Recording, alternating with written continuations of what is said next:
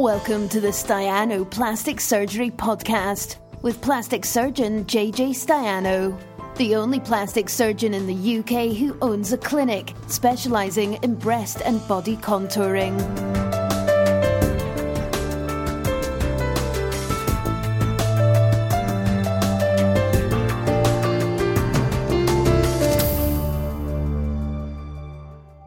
So Olivia is asking, will I be uh, will I receive a call soon about my surgery? Could be rescheduled? Question mark. So um, yes, well, that's another question. Another question. Could you advise? So this is a question I've had from a patient saying, could you advise when you expect to resume surgeries? I've got a small window of opportunity for surgery this year, 9th to 26th of July. Uh, 9th to 26th of July. Would this be a possibility at your clinic? Is the original question, but um, yes. So Olivia is booked in and is asking. Te- is asking when we're going to contact her. So. Um, so the, the the the the person who's saying can she have surgery in July? Well, the answers may be it's a yes if you're having minor surgery. So having surgery that I can do at the clinic, it's a yes. It's a yes from me uh, because we're doing surgery in July uh, at the clinic. We're starting on the sixth of July, is it? Whenever the Monday is, and uh, that means minor procedures under local anaesthetic, pure local anaesthetic. Uh, we don't do sedation at the clinic. So general anesthetic cases, which is what Olivia is talking about, and actually what this patient is talking about, is uh, a different kettle of fish because the general anesthetic cases have to be done at the hospital, and the hospitals have said that well they're currently being used by the NHS, so they are currently uh, and they've uh, got a contract with the NHS, which. Um,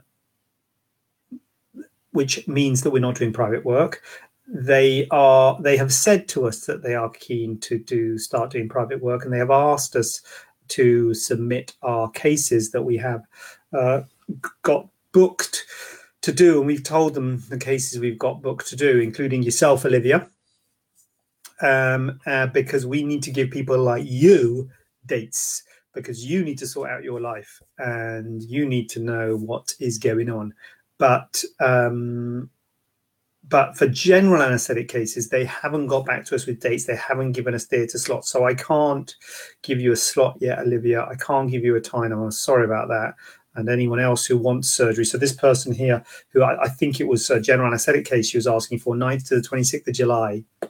It's a it's a no from me. It's a definite no because I know that they, I you know I'm saying August. I'm saying to people they're going to start. I got no basis of fact for that I've got absolutely no um, knowledge about that at all. I'm just, you know, I'm just doing it on best case scenario. So um, I think we might be starting in Olivia in Olivia in, in August, but I know you're probably going to want dates, and I hope that they don't just suddenly say, "Well, you can start next week," and then we have to say to you, "You can have it next week," and then I hope they give us notice. But we are um, at their mercy at the moment. So, um, when will surgery resume? July for minor procedures. I think August for major uh, procedures, but I can't give any dates. Fingers crossed, because I don't run the hospital. I run the clinic, but I don't run the hospital. So. Um, that's that. So um, yeah. What do you think about this angle on Instagram? I thought the other angle was better actually. Put it on a stand. I thought it'd be more professional, but it looks a bit unprofessional. I think the fa- I like the Facebook one, but I'm not so sure. Still for the yeah. Oh, that's the other thing. Yeah, thanks, Beck. Thanks, Beck. Yeah. So um, yeah. Again, that will that is the three hour thing. There's a three hour um, uh, what's the word? Limit, limit. That's the word. Um, on cases, so we're not supposed to do cases that take over three hours. Now that has come from the uh, talk around the associations. It hasn't come from the hospital, so it will be ultimately be up to up to the hospital um, to have some guidelines on that. but that is people who are asking me about um, where's the camera on this? People are asking me about um, the mummy makeover is a classic. The breast surgery and tummy surgery is pretty much always over three hours. Well, not pretty much. It is always over three hours. Even a mini tummy tuck and the breast implants would be over three hours. So we can't do mummy makeover. So I spoke to someone on Friday who wants it done in one go, and I totally understand her wanting it one in one in one in done go, one in done go. She wants it one in go.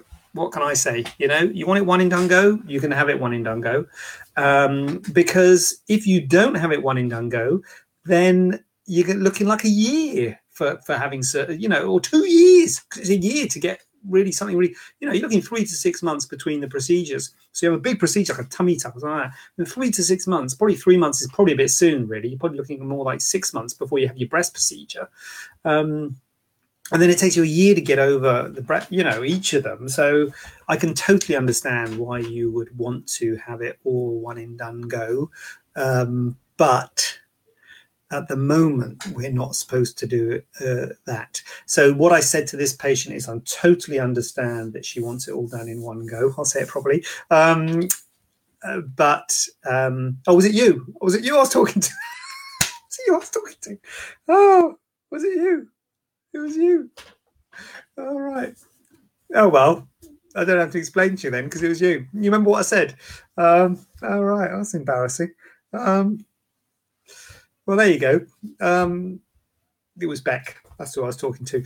Um, yeah, I mean, you have to either decide. To, you have to either decide to have it split uh, now, or you say, look, I really want it done in one go because I don't want to have two sort of time off work, which is totally reasonable.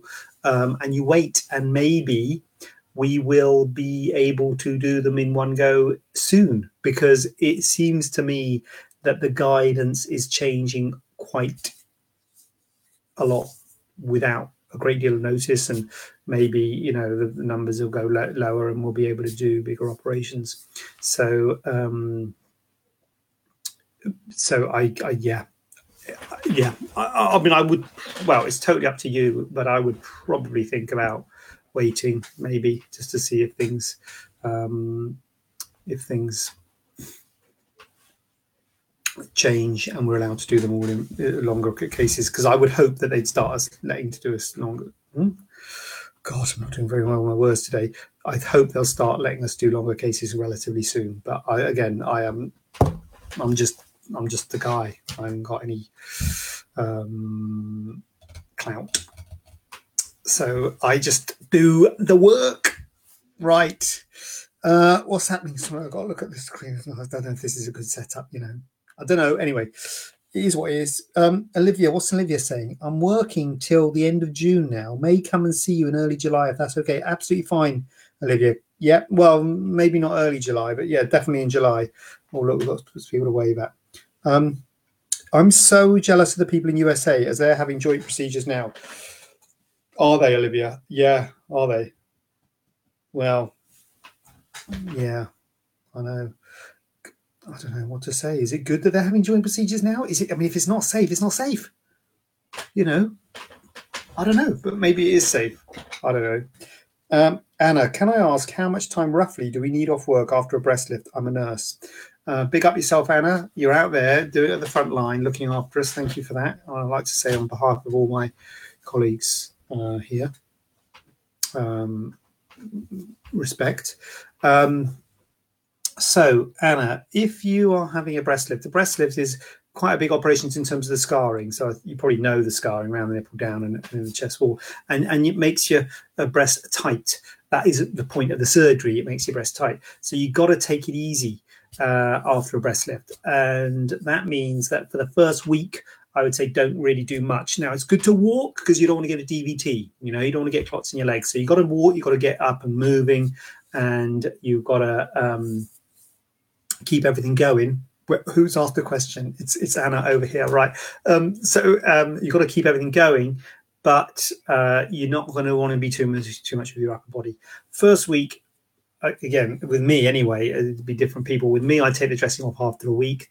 Uh, pretty much every opera I do, to be honest with you, is dressing for a week and then no dressing. So after the first week, you don't have the dressing. Second week, you're going to feel a little bit uh, uh, fragile, but you will be doing office work. Maybe you'll be doing stuff on the computer. Um, but nothing too drastic. And I probably wouldn't say drive. Some people say, oh, I've got to drive, I've got to take the kids to school, blah, blah, blah, blah. You might be all right to drive. Um, I've got the second question there. You might be okay to drive after the first week, um, but you might not. So I would say to be safe, two weeks. Everybody's different. Some people are great after a week and they say, "Oh yeah, I'm fine." Other people are a bit uncomfortable after the uh, first week. So to be safe, two weeks, you'll be starting to maybe feel a bit better or maybe starting to drive at two weeks short distances. Similarly, if you were doing exercises like uh, obviously walking and um, uh, the bike is a good one because it doesn't put any impact on. You know, no impact exercises after two weeks would be fine, but just gently doing, you know, walks and things like that nothing too heavy with your upper body. So you don't want to be doing any lifting. You don't want to be doing any upper body activities, any other upper body active um, exercises, or high impact things like jogging and running and stuff like that uh, for at least a month six weeks probably to be honest with you. So it depends on your nursing work. If you've got to do lifting if you've got to use your upper body and the problem with being a nurse is sometimes you've got to do it when you don't expect it someone falls in front of you you, you know you can't just say oh that i'm on light duties. Um, so it can be difficult. So i would say at least six weeks. I don't know if that's helpful but you know i can give you a sick note if that helps. Um, but it, you know and then you can start getting into things. So it's probably a couple of months before you'd be doing anything sort of without feeling discomfort. And that, that's the problem. It's going to be uncomfortable. It's going to swell. Uh, and it's just going to take longer to settle. It's a false economy if you go back to doing things too quickly. And then, worst case, I mean, you could have wound um, problems, uh, particularly down at the T junction. That's the tightest part. So you really want to get those wounds to heal properly. So um, I would say four to six weeks you can start gently getting back into things. Six to eight weeks you can do a bit more of a bit of um, bit heavier things. So it is a bit of a long haul a breast lift. It is a bit of a long haul. Um, hope that's helpful. Natalie's here. Hi Natalie in Facebook. That is. Um, hey JJ, nice to see you. Nice to see you too, Phoebe. Um, Olivia, Anna, Anna, clap to Anna. Yeah. So, um, yeah, good. So uh, we've got a question here. Got a question uh, from one of our readers um, who has posted this question. Who asked me? Actually, she's a patient of mine. She asked me this question. Just, um, I've just been looking after the breast implants after pregnancy. Um, looking after BBA during pregnancy. I've written there. I've written the wrong thing, haven't I? Um, I've just become pregnant in my first trimester. I want to ask if that, if the any help or information you could share with me to look after the breast augmentation and knee bras you might recommend. I'm really worried about them going out of shape or too saggy. So, yes, the question, the answer is bottom line, bottom line, don't worry about it now, it's a different question if you are thinking of having getting pregnant and you're thinking of having breast implants. That's a different conversation you have to someone who's saying, I've had breast implants and I'm pregnant. So if you're thinking of having implants and you're thinking of getting pregnant, the advice is wait uh, for the implants until you've finished your family because the, having children can affect the size and the shape of your breasts.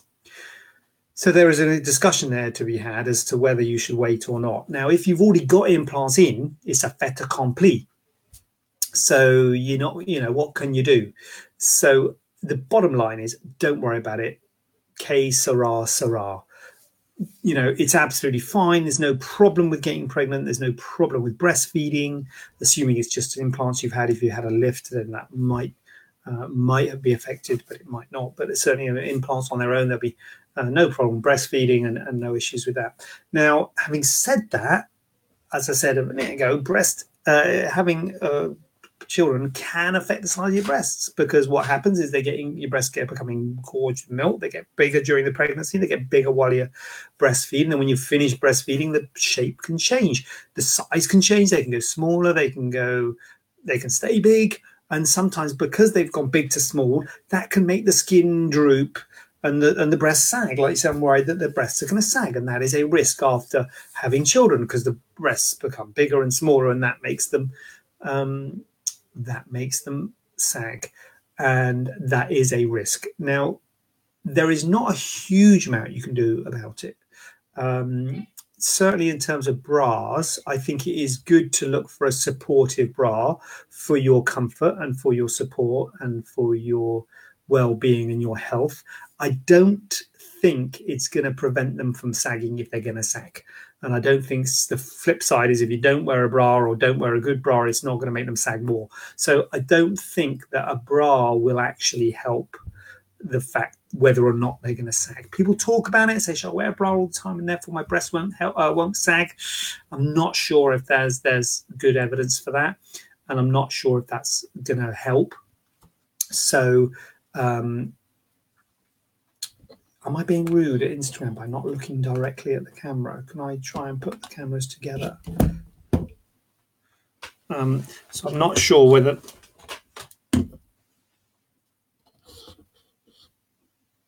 I put that clip actually on, on there? I know I should.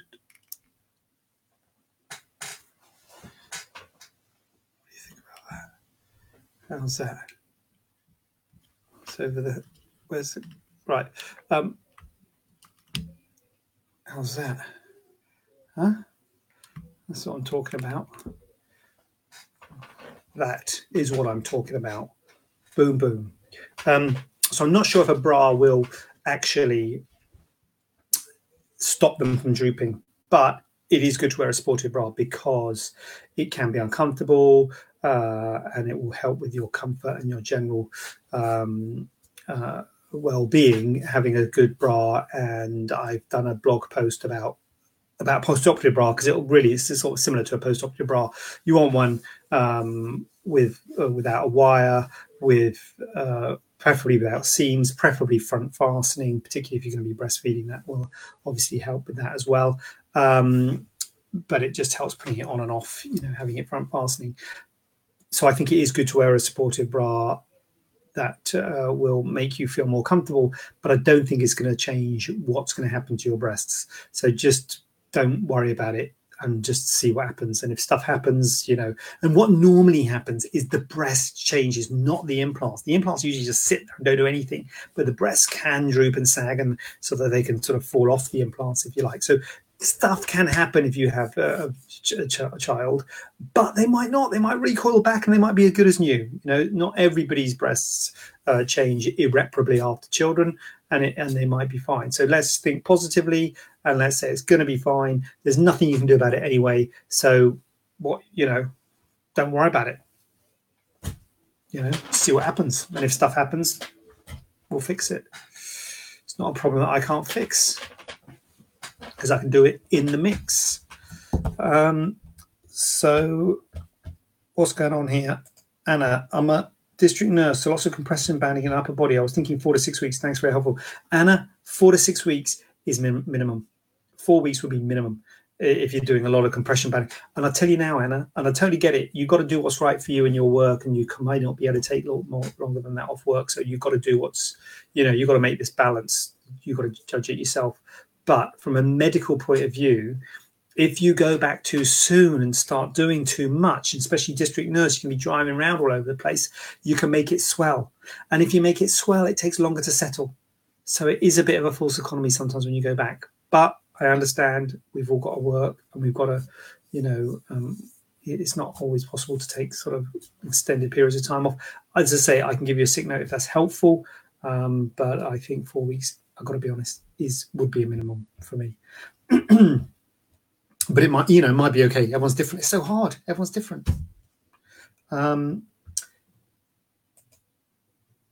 right, got a question here about smooth and textured implants. Just a quick question about implants. if I did have Polytech and opted for one, sorry, if I didn't have Polytech and opted for one, I'd is it of the other brands? Do you use smooth or textured implants? And please, could you explain the pros and cons of the two? So, um, good. Hi, Bumpy Girl, Bumpy Gal. um, oh God, it's all go. It's all kicking off in. Um, yes, and absolutely right. Pros and cons. You said it. You know, there's no such thing as the best implant. Anyone who tells you one's the best implant, I take it with a pinch of salt. It's the same with anyone who tells you one operation is the best operation, particularly if they say, "Oh, I'm, you know, I'm the only one who does this operation and it's really good." I'm like, if it's really good, why do you, why are you the only one who does it? Hello, Pip. Nice to see you, Pip Bumpy. Um, you know, so take it with a pinch of salt if someone if someone tries to tell you that one implant is the best. And broadly speaking, in terms of implants, you have got saline or silicone. We don't really use saline in this country. Um, so saline we don't really use. So they're pretty much all silicone gel implants. So the in, inner of every single implant, apart from saline ones, but is silicone gel. And they're all the same. There's, I, I think I'm right in saying there's one. There used to be two factories. I think there's one factory now in Texas. I think it is that makes the, the silicone that goes inside silicone implants. So they've all got the same silicone inside. It's all made at the same factory. So um, you know, there's nothing to differentiate them. There, they've got the same silicone. There is this different viscosities of the silicone, but you know, the, there is basically they're all the same inside. So the differences between implants are in the shell. And the shell again is silicone. they're all silicone shell. Even saline implants have got a silicone shell, and there are different types of shell. So there's a smooth silicone shell, which is how they were first made, which is a which is smooth, and then there's a textured silicone shell, which is rough, and then there's polyurethane, which is a foam. So um, there's good and bad about both of them, and basically, the rougher they are, the more it breaks up the scar tissue that goes around the implant, the more the scar tissue sort of gets into the nooks and crannies and can get a purchase on the implant, the more stable the implant is. And when that scar tissue contracts, which it always does, it contracts in all different directions. So um, the capsular contracture is is less the more the scar tissue is broken up because it's all in different directions. So a smooth implant where the scar tissue is not broken up at all has got a higher rate of capsular contracture because it's just a smooth sheet of it, scar around it. A textured implant is less, textured silicone implant, and a polyurethane implant, which is basically a silicone implant with a polyurethane foam shell around the outside of it, which is the Polytech one, has got an even lower rate of capsular contracture. So that is the good thing about having it rough. So the polyurethane's got a low rate of capsular contracture, followed by the textured silicone, followed by smooth silicone. So that might say, well, smooth silicone is bad, right? Well, the reason that people use smooth silicone, particularly at the moment, they've had a bit of a resurgence, is because of ALCL. ALCL is a type of cancer associated with implants. It's a very rare cancer. It's only recently become um, uh, in on the market. It's only recently become not on the market. You're not buying it. You're not buying a cancer. You want a cancer? Who's buying it? Oh, God, maybe I should do these earlier. It's past my bedtime. Right. Um, it's only recently become um, known about. Uh, and it is curable, but nevertheless, it's a cancer. Let's not let's not try and dress it up. Uh, and it seems to be related to the roughness of the implant. So the polyurethane ones are really rough. The textured implants ones, the textured silicone ones are less rough. Smooth ones aren't rough at all. So there's much lower risk of ALCL in smooth implants compared to textured, compared to polyurethane but higher risk of uh, capsular contracture.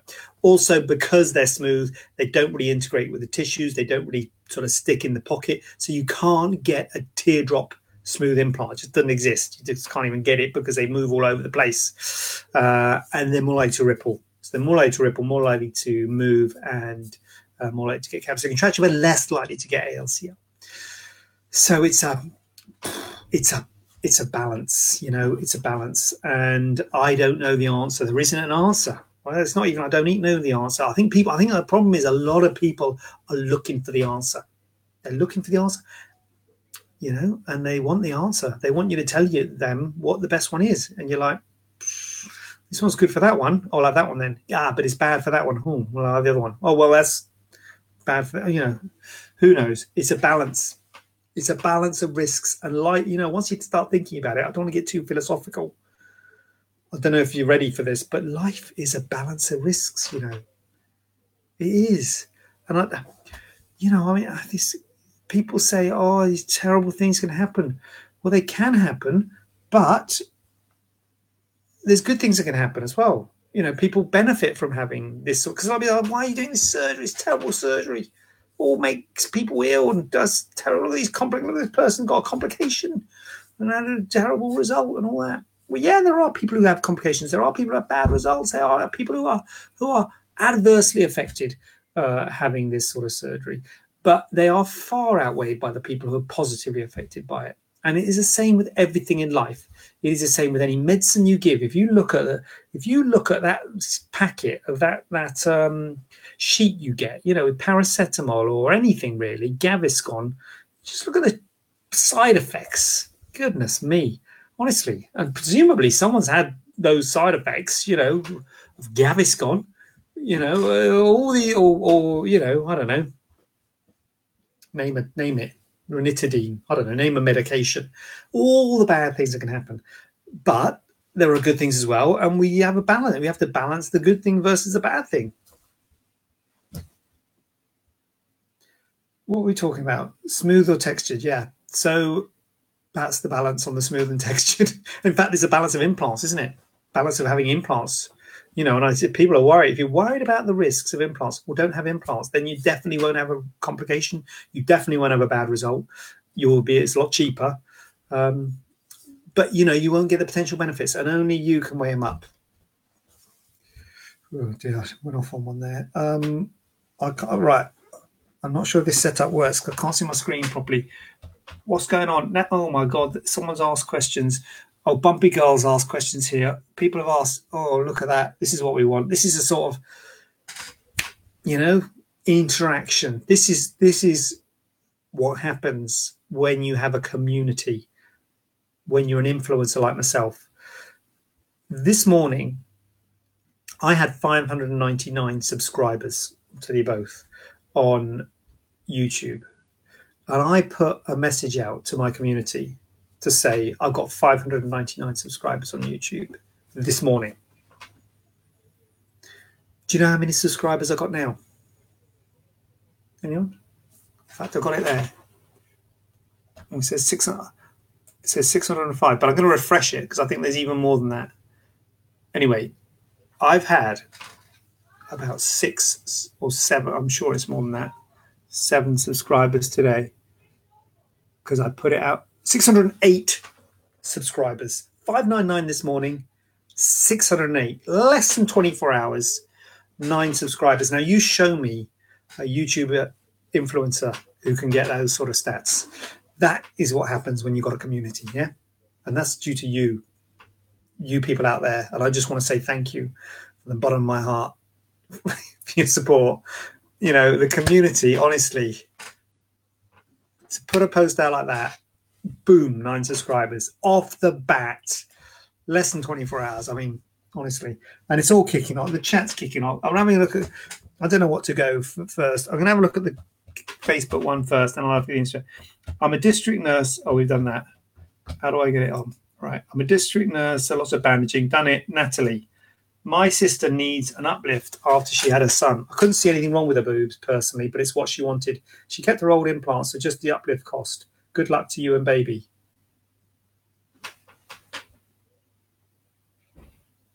Me and baby. What? Natalie, I, I, I, well, I said earlier about the pregnant thing. It wasn't me. I'm not pregnant. I was reading the question. It was someone had asked a question saying she was pregnant. I, I haven't got a baby. Um, I don't know.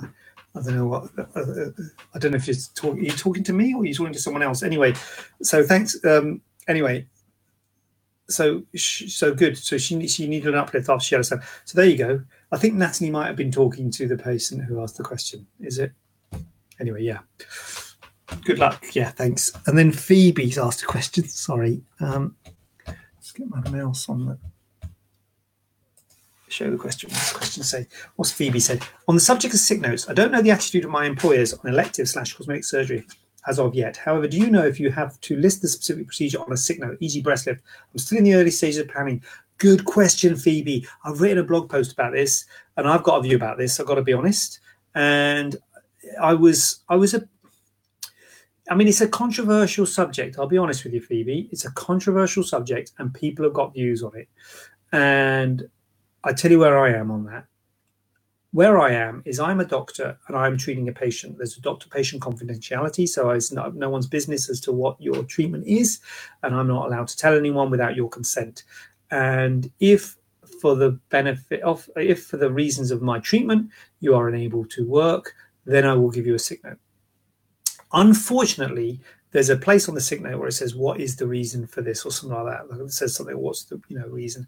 And so I always just put surgery. I just write the word surgery. I don't write anything else. I just write surgery.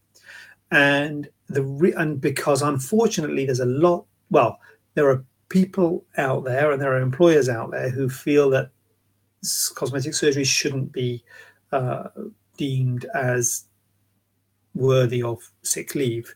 And I had a patient who was a secretary in the NHS, and she was very badly affected uh, by her breasts, and she had a, a, breast reduction. And I did a sick note, and they they said no, you can't have the sick leave. And I got to be honest, I was a bit.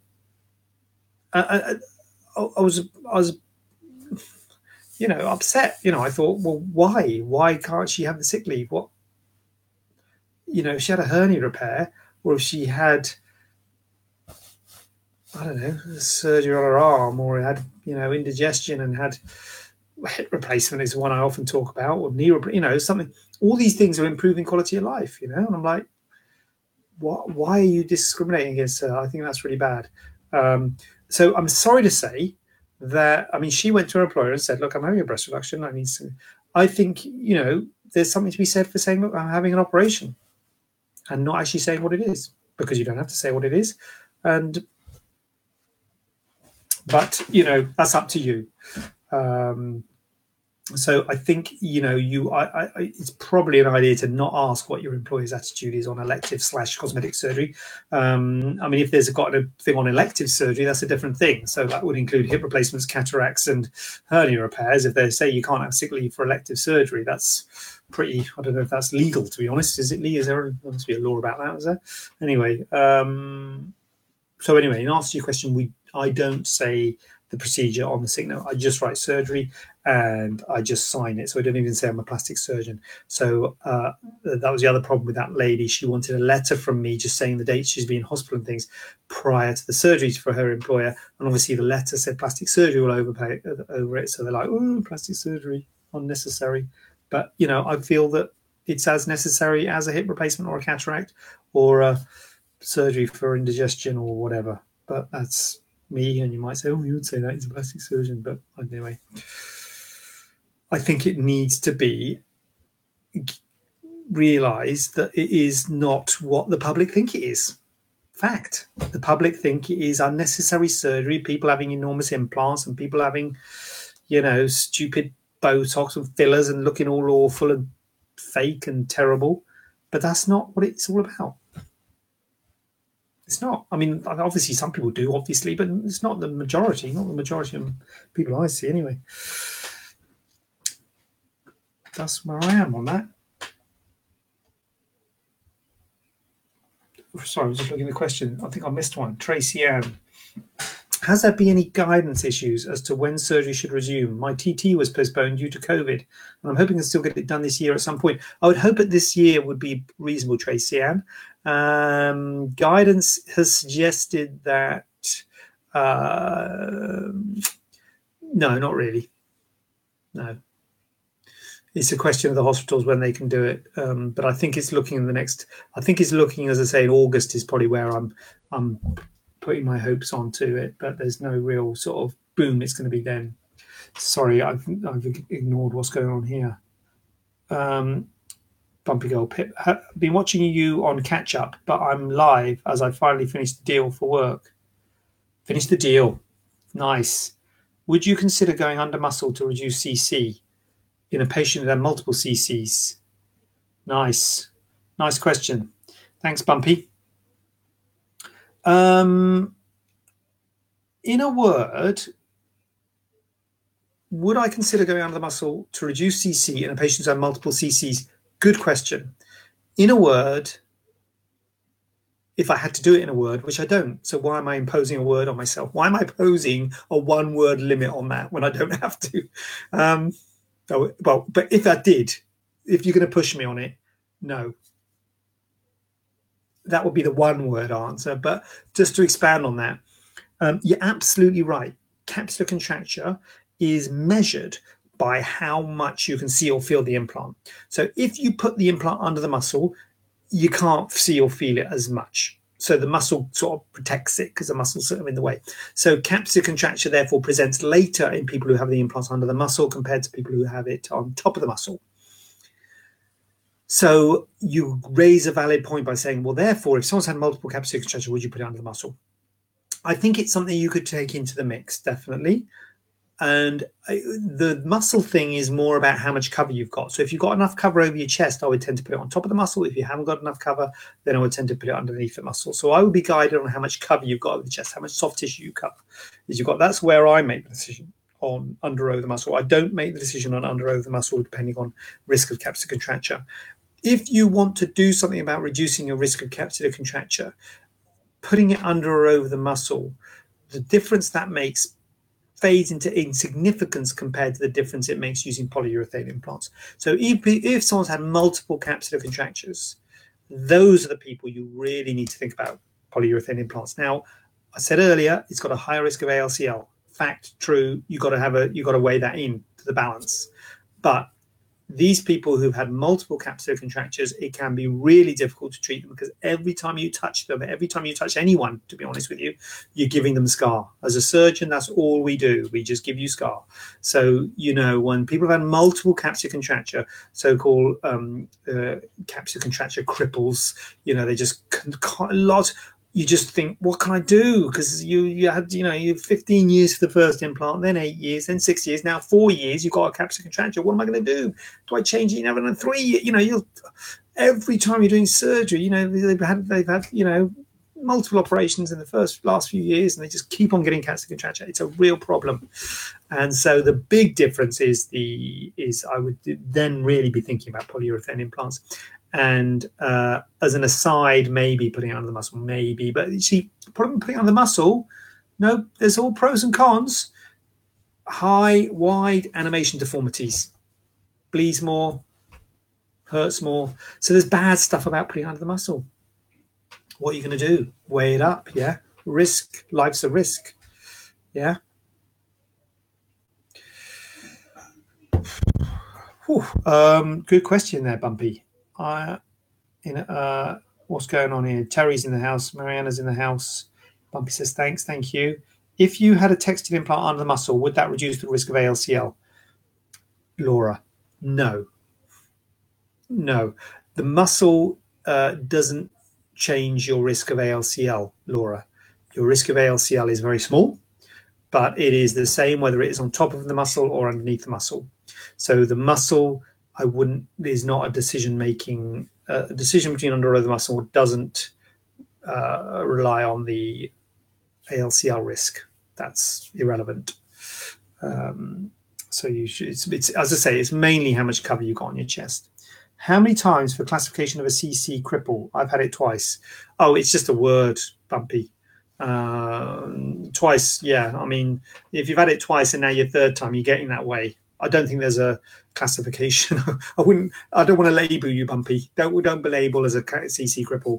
Um, but you know, it is it is a vicious circle, and it is a problem. And this is what you have to think about. And and this is where polyurethane come in.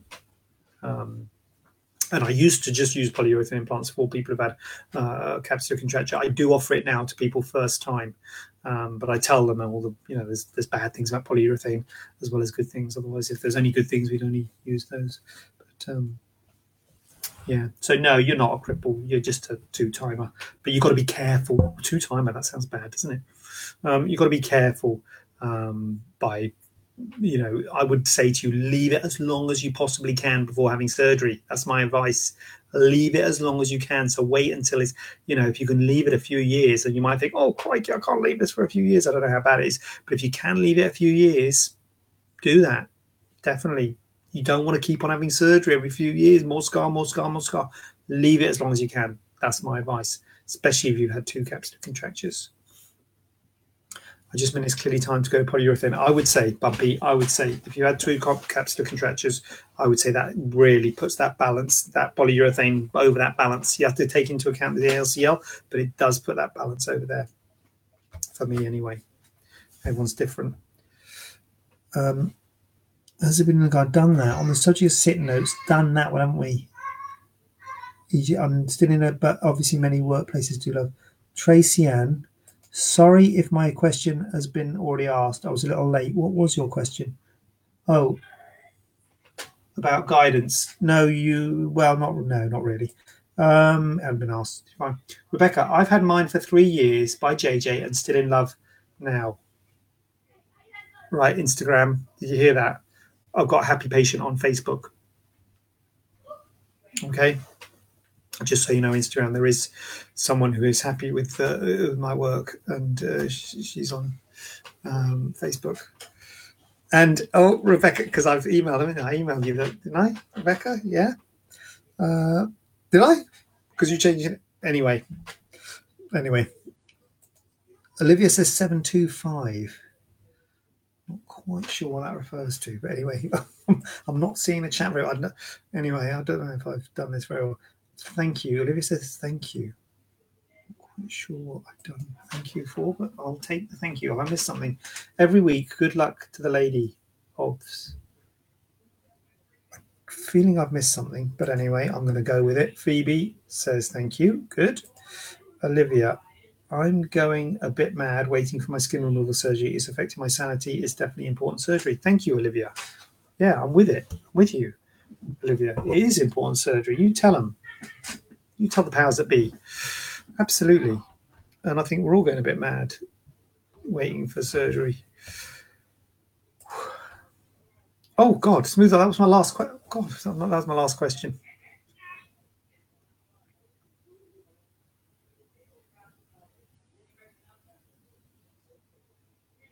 So um,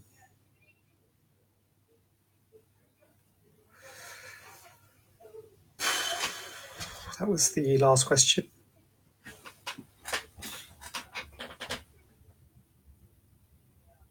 Anyone got any questions?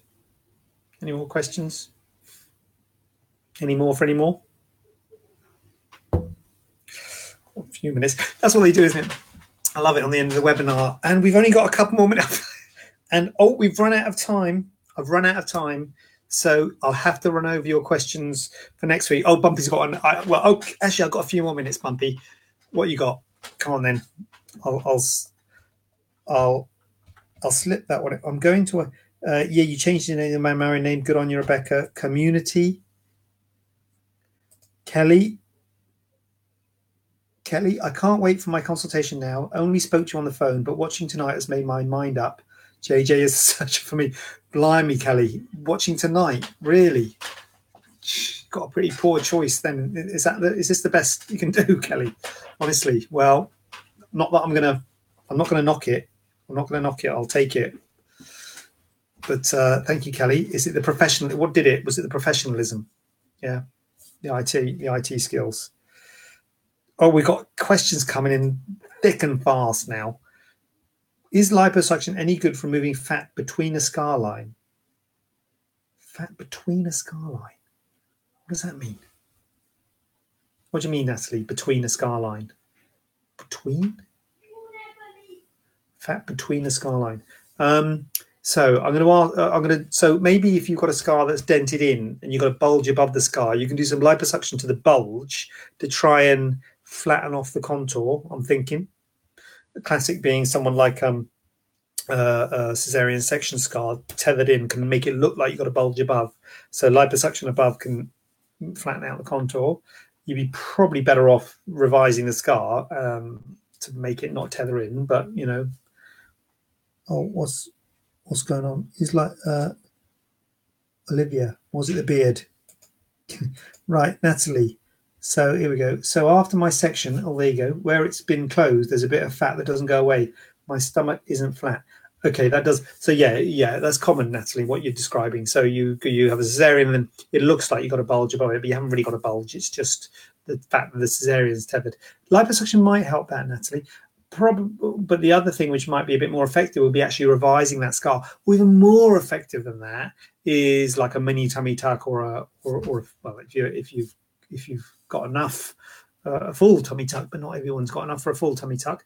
But um, but yeah, uh, a, a, a, a, mini tummy tuck or or at least a scar revision of the scar would be another option. But yes, liposuction might help to to flatten the contour, but it depends on how indented in your scar is. Because if you're dented in, if your scar's indented in, and you over liposuck the area, if you take too much fat out from above the bulge, and you might say, "Oh, I can't take too much fat out." Well, you can trust me, you can take too much fat out. And if you get an abnormal contour from your belly button down to the scar, if you sort of flatten it off and it looks wrong, um, you're not going to be happy. So I would advise caution. It's a difficult area to liposuck, and it's a difficult area because you worry that the skin won't recoil. If the skin doesn't recoil, you can get dents, you can get contour irregularities. It's a tricky one. I'm going to go. I'll tell you now, Natalie. And I've got to be honest. I don't like doing it full disclosure, I don't like doing liposuction to that central area just because I find it hard to get consistently good results. And I find it easier to get good results by either revising the scar, mini tummy tuck, that sort of thing. But I get it. You might say, crikey, I'm not a candidate for a mini tummy tuck. I've got, you know, um, but it's a tricky one. Oh, yes, that's it. I'll send a picture next week. My stomach is flat and then a bulge. Do that, Leslie. Send a picture. I'll have a, I'll have a look. Um, Bumpy, Bumpy goes, What's your view on safe BBLs where methods can be practiced safely? That's a good one, Bumpy. Um, I think that, I mean, there are people who are very uh, well respected plastic surgeons in the world who say that you can do a BBL, being a Brazilian butt lift, for those of you who don't know what a BBL is, safely and they say that there are techniques that you can make sure that you are away from those big veins that are the cause of the fat going into the veins and then going into your heart and your lungs and killing you basically. Um, so i uh, but I, i'm not an expert is the problem but certainly when i've heard them talk they have been compelling and it has made sense. And i would imagine there probably is a safe way of doing Brazilian butt lift, and you know there are like I said earlier, there are risks with everything. You know there are risks with breast augmentation, breast reduction, tummy tucks. Um, you know tummy tucks particularly is a big op. You know there are risks with these surgeries. So um, I think it. I think yes. I think it probably can be done safely. Yes, but not by me. So I think, and also not in this country, unfortunately um, because we've been advised against it. So, but I, yeah, it, it may be something that we we should start looking at and and and, uh, and offering because there's certainly a market for it. Stephanie, this is what we want. See, I knew. See, I waited, and uh, if I'd gone, look at this. It's all kicking off. Stephanie, I had an FDL in March, fleur de lis that is for, uh, for the listeners who don't know. That's a type of tummy tuck with a central scar. It's like an inverted T scar. It's a big tummy tuck, basically. Uh, and I'm really happy with the results. But when I look down, I look like I stick out more on my left side, and my stomach is quite hard. If is is the sticky bit just my insides on that side, or could it be fat? Um, little bit weird that it sticks out and is hard. Is it the same side that sticks out hard? Um, so that's a bit unusual. But yeah, I mean, the problem, Stephanie, how long ago did you have it? In March. Oh, March, Stephanie. March, girl. What you what you messing what you what you thinking of? Steph, have a word with yourself. March, come on. March is nothing. So March is too soon to worry about it at this point. Okay. So number that's exhibit A. Um, don't worry about it. I give it six, probably 12 months really um, to, to really let it settle uh, and see what's what because there might be swelling here or there. An FDL, a fleur de lis abdominoplasty, is a big abdominoplasty. Exhibit A. Exhibit B, it is not a uh, precise science. I'm sorry to say, surgery is not a precise science, and there might be a bit more fat on one side than the other. Now, first thing, let it settle because if it settles, it might be fine, and if it's fine, then we're all happy. But it might not be fine, and there might be a bit more fat on that side. You know, it could be it could be swelling or it could be could be fat. The fact that it's hard makes it suggest that there's a bit of scar tissue there. So maybe a bit of massage will help it to maybe you have got maybe you had a bit of blood there, a bit of a collection, which has now gone hard and you know not not a proper sort of full hematoma, but you might have had a, a bit of blood collecting in there and that can go hard and that can make it a bit more swollen than the other side. So there could be a reason like that for it, which is good because that will settle. So um so I think, you know, it it may or may not be a permanent feature, but if it was only March, as I say, at least six, probably 12 months for it to really properly settle. And then you can have a look at it. And then if it is still something, then maybe a bit of liposuction. If it is fat, maybe a bit of liposuction could help to contour that area. But if it's hard, that's just, it's not fat. Fat's not hard. Um, so it's it's good news, Stephanie. I think it's going to be okay. I think it probably is a bit of scar tissue, which will um, settle. Um, Natalie, I, thank you. I don't think I have enough fat for any kind of tummy tuck. Okay, Natalie, yeah. Well, maybe a revision of your scar then, or maybe a bit of lipo. Um, we'll, we'll see. Send us a photo. I'll have a look. So, Stephanie, uh, all my belly is hard still. Yeah, March 6th. Stephanie, it's too early. Talk to you. Work with your surgeon, Stephanie. Work with your surgeon. Um, I don't think your surgeon's me. I don't think I did it thirdly on March the 6th. But um, but that is fine, Stephanie. If, if it's early days, big op, early days, and uh, work with your surgeons in terms of massaging and things like that to see what they say. Uh, March, April, May, June. So it's three months, isn't it? Um, yeah, to work with your surgeon in terms of timing for uh, massaging and, and, what to do. But uh, bottom line is it's uh, it's it's it's going to settle. And what I normally say to people is it may not settle and be normal there may be a problem. You may need a revision. I'm not saying you won't need a revision. This is what I say anyway. Um, but I am saying that it's going to change. So don't make any long term decisions now, three months in. You know, give it time. Give it time. Hopefully it'll be okay.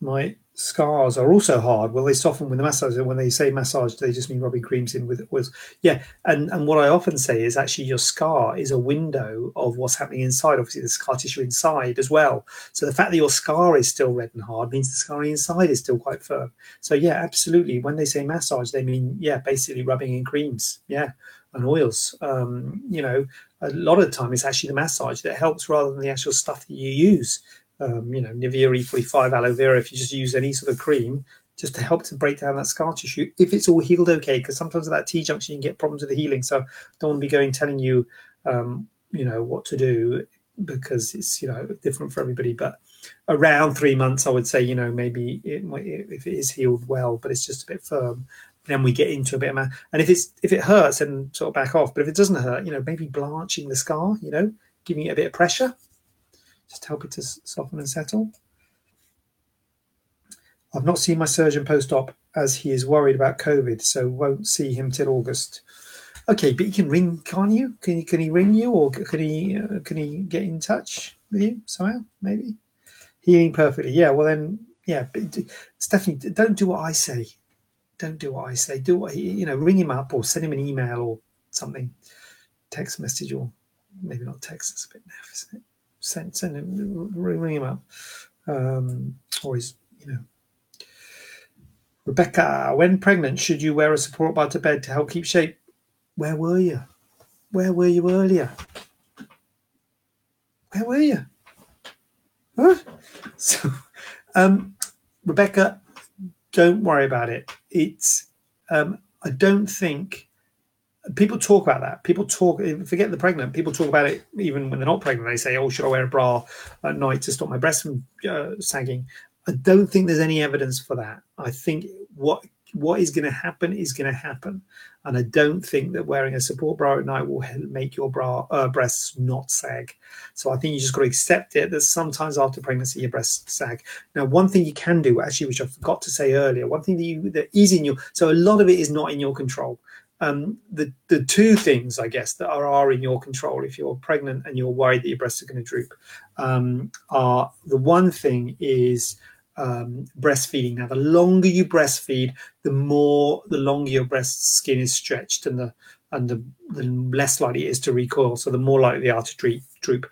I don't want to put you off breastfeeding because it's obviously benefits in terms of the baby and all the, yourself as well. With you know, there's lots of benefits of breastfeeding, but the longer that they're stretched, the more likely they'll droop. And the other thing that is in your control is weight, because often you can put on weight when you uh, have a child, and if you put on weight, obviously that will also make your breasts get bigger, and that will stretch the skin and the more weight you put on, the more it'll stretch the skin. And so putting on weight's fine. It's just losing it again. When you lose it again, it's more likely to make your breasts droop. So if you can be careful with your weight, stay healthy, watch you know your diet, etc., uh, and that will have, I, I, would say, a more a beneficial effect on the um, drooping of your breasts than wearing a bra at night. I don't think that wearing a bra at night will help so, um, but I do think that you know, particularly watching your weight and trying to be careful with your weight will will help with the risk of drooping. Sorry, my daughter wouldn't go to bed. It's okay, Rebecca. You don't have to say sorry. Um, so yeah. Oh, Stephanie spoken on the phone. Good. Spoken. Yeah. Speak speak to her on the phone about the the scar. Yeah. Wow. Um, so any other questions? I think I've got a yep, I've got a couple more minutes before my next engagement. Um, obviously, I've got a, a very busy man. Obviously, got a lot of engagements. I'm very busy, but I have got just a couple more minutes, or um, you know, I've got people who people who need me because um,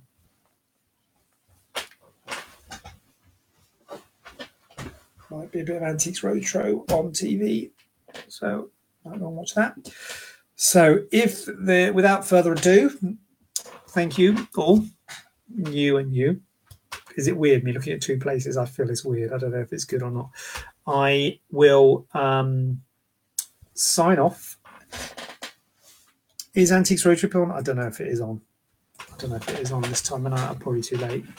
And I will say thank you Beck and Bumpy and everyone else who knows me.